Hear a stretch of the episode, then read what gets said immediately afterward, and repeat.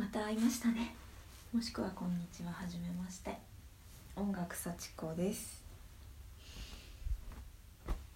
えー、誰も聞かなくていいラジオ。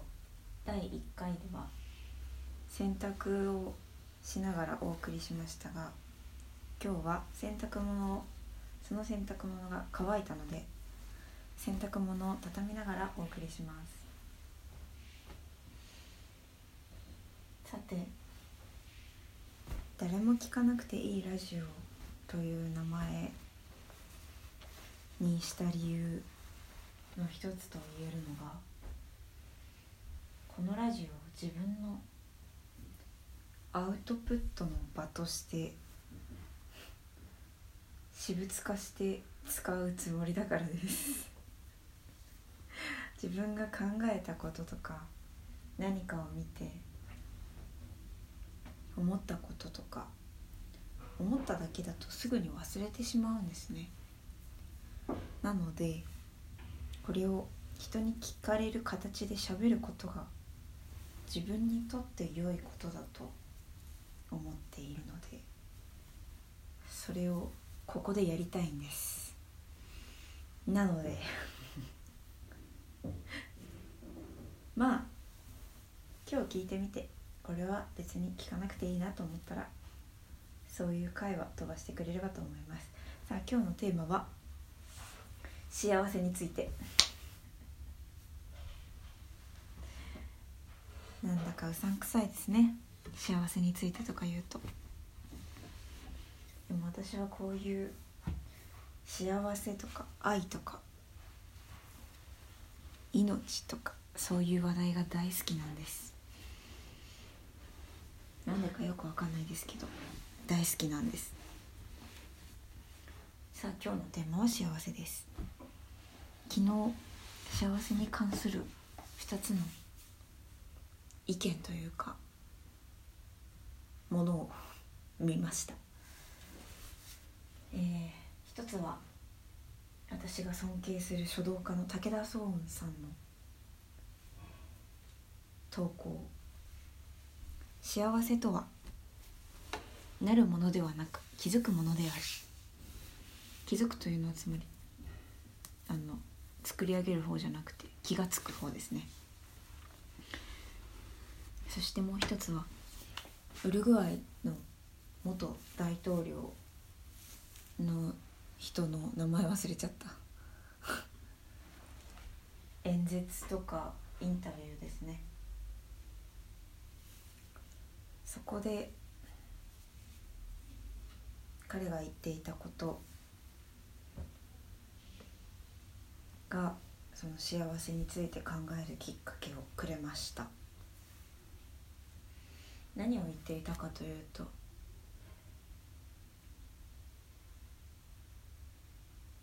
貧しい貧しさとは物やお金がないことではなくいくら持ってももっともっとこう欲望がこう満たされないことだというふうに言っていました。そして彼は大統領時代、えー、お給料の9割を社会福祉に寄付して自分はおよそ月10万円くらいで生活していたそうです。それが世界一貧しい大統領と呼ばれるゆえんになったようです。しかし私は彼を見ていてとても豊かな人だと思いました。というのも貧しいという言葉の定義をお金を持っていないというふうにすれば確かに彼は世界一貧しい大統領と言えるのかもしれないけれども私にとって貧しいというのはお金を持っていない人のことではなくないのでまして豊かというのはお金や物をたくさん持っている人ではないので私がこの人は豊かな人だと思う人というのは幸せそうに生きている人です。心から。で彼はとても私から見て幸せそうに自分の人生を充実したものだと捉えて生きているように見えたので彼を全く貧しいとは思いませんでした。とても豊かな人だと思いました。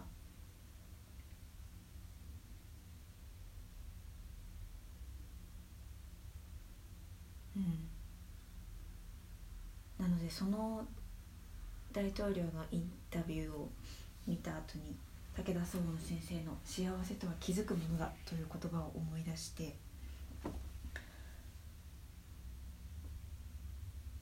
いました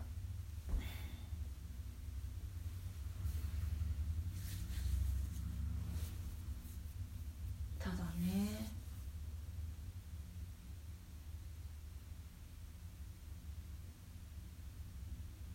その大統領が言っていたことなんですけど。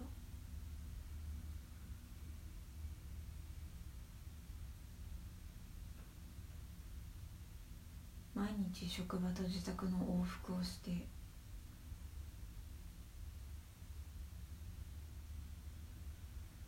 お金を稼いで。物を買って。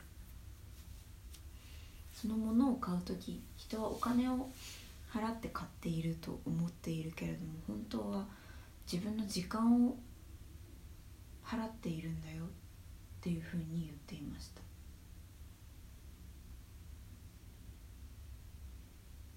その時間を何に使うか。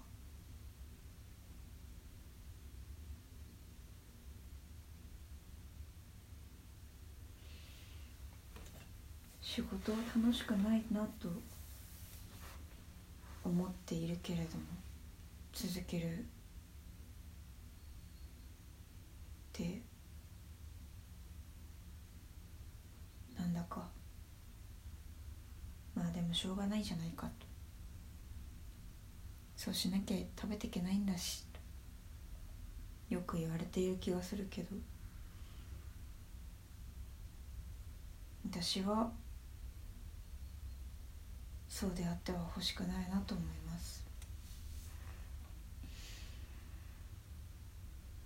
食べていけないって言うけどなんとかなると思う。私はやりたくない仕事をやってまあそこそこお金のある暮らしをするよりもやりたいことをやって貧乏にお金的にね貧乏に生きる方が好みだなと思います。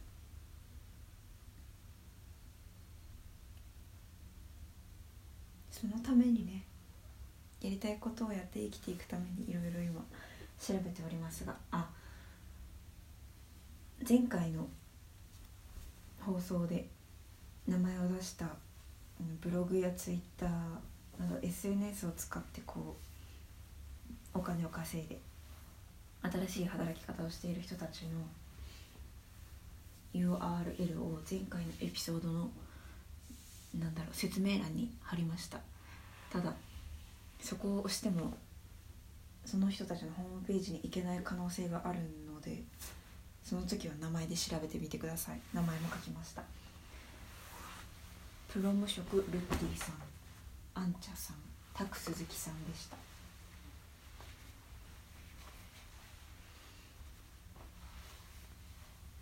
まあでも仮に本当に幸せが気づくものだとして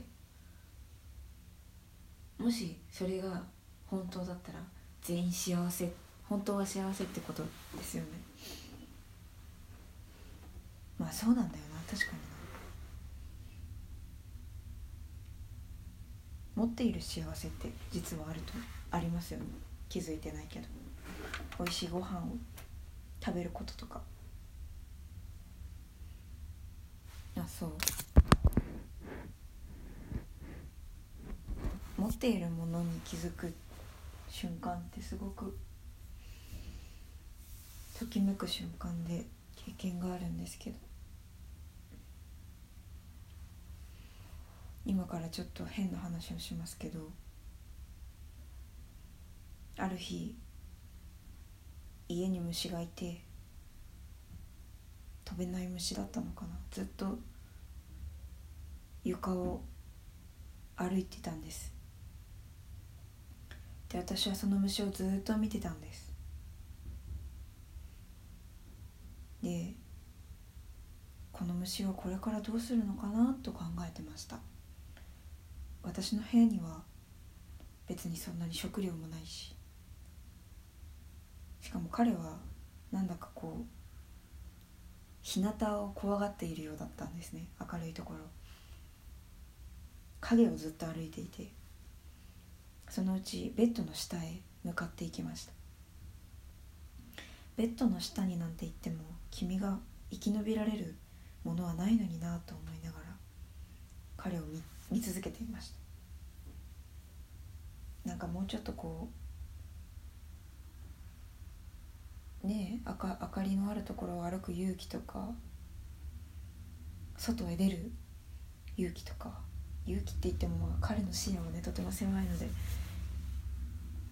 そのことすら認知してはいないと思いますけど、うん、生きる道が行動によってはあるけどでもベッドの下にいては生き延びられないだろうなとか思いながら多分15分くらいその虫を見続けていました。で彼が姿を消してベッドの下に。でパッといつもの景色を見顔を上げて見てみたらそこにはその机の上にたくさんの素敵な本があり少し視線をずらすとたくさんの調理器具とそして食べ物とそしてたくさんの服そして素晴らしい寝る場所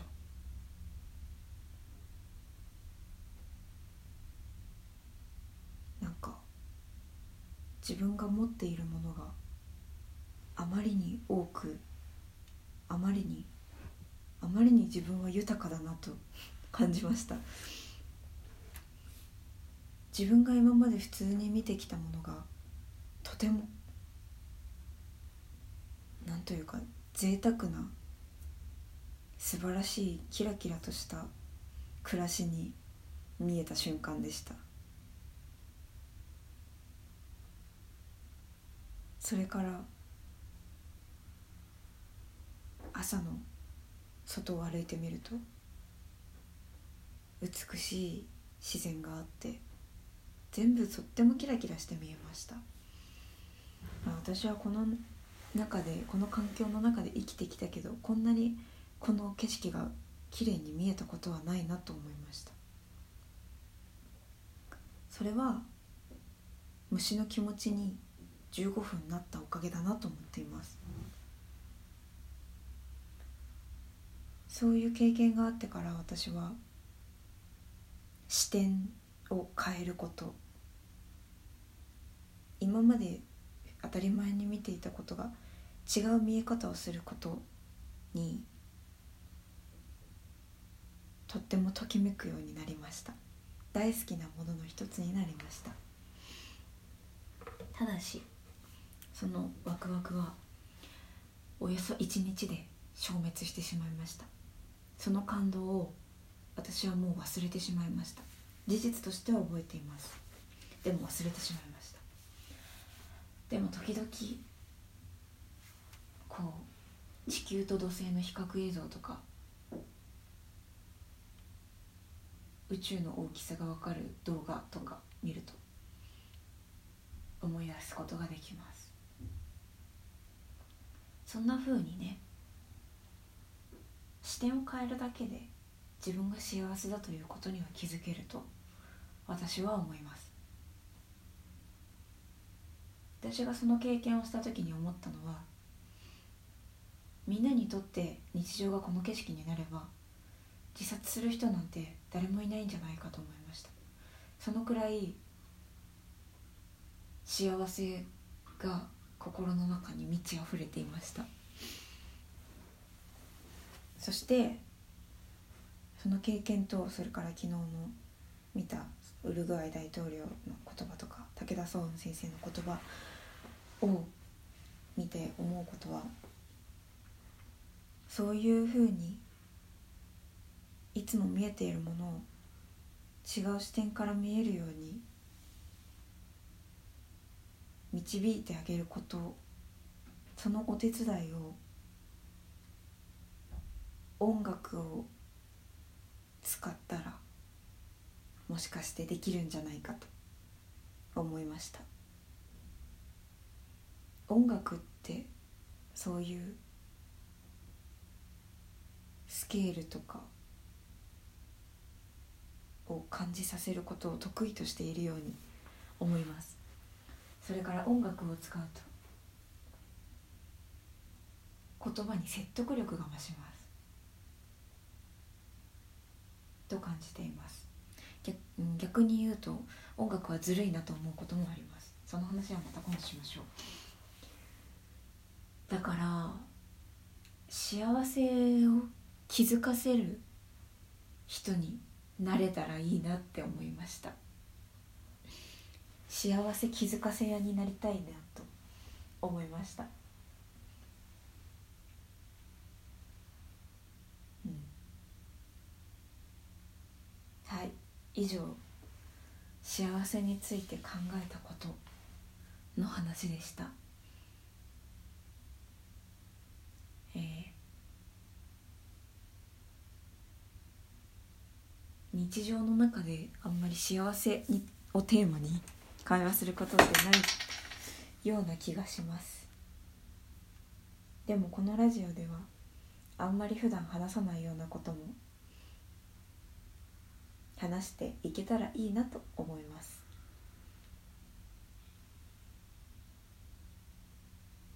なのでもしよかったらメールで幸せについて書いてみてください。うんそう。メールを送ってほしいんですけど聞いている人は是非というのもこのラジオを聴いている人は多分今私が宣伝した3人くらい。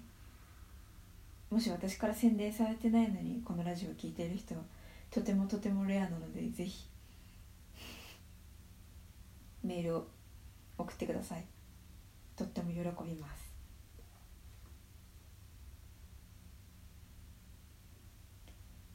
でメールに何を書けばいいかわからないと思うんですけど実際何でも嬉しいです。ただじゃあ今日は幸せについて話したので幸せのことだったりあとは働き方についてもちょっと話しているので働き方のことだったりあとは悩み相談とか周りには言えないことだったりとか何でも聞くので書いてみてください。今とってもメールが少ない時期いや今後人気になるかは分かんないけど 今全然メールないので高確率で読まれますよ。ラジオってねメール書いても読まれないことばっかりですけどこういう誰にも知られていないラジオは書くと読まれるので。ぜひね。書いてください。ラジオネームをお忘れなく。メールアドレスは音楽幸子アットマーク gmail.com です。Ongakusachiko アットマーク gmail.com です。それではまたお会いしましょう。話しすぎた。ごめんなさい。それではまた。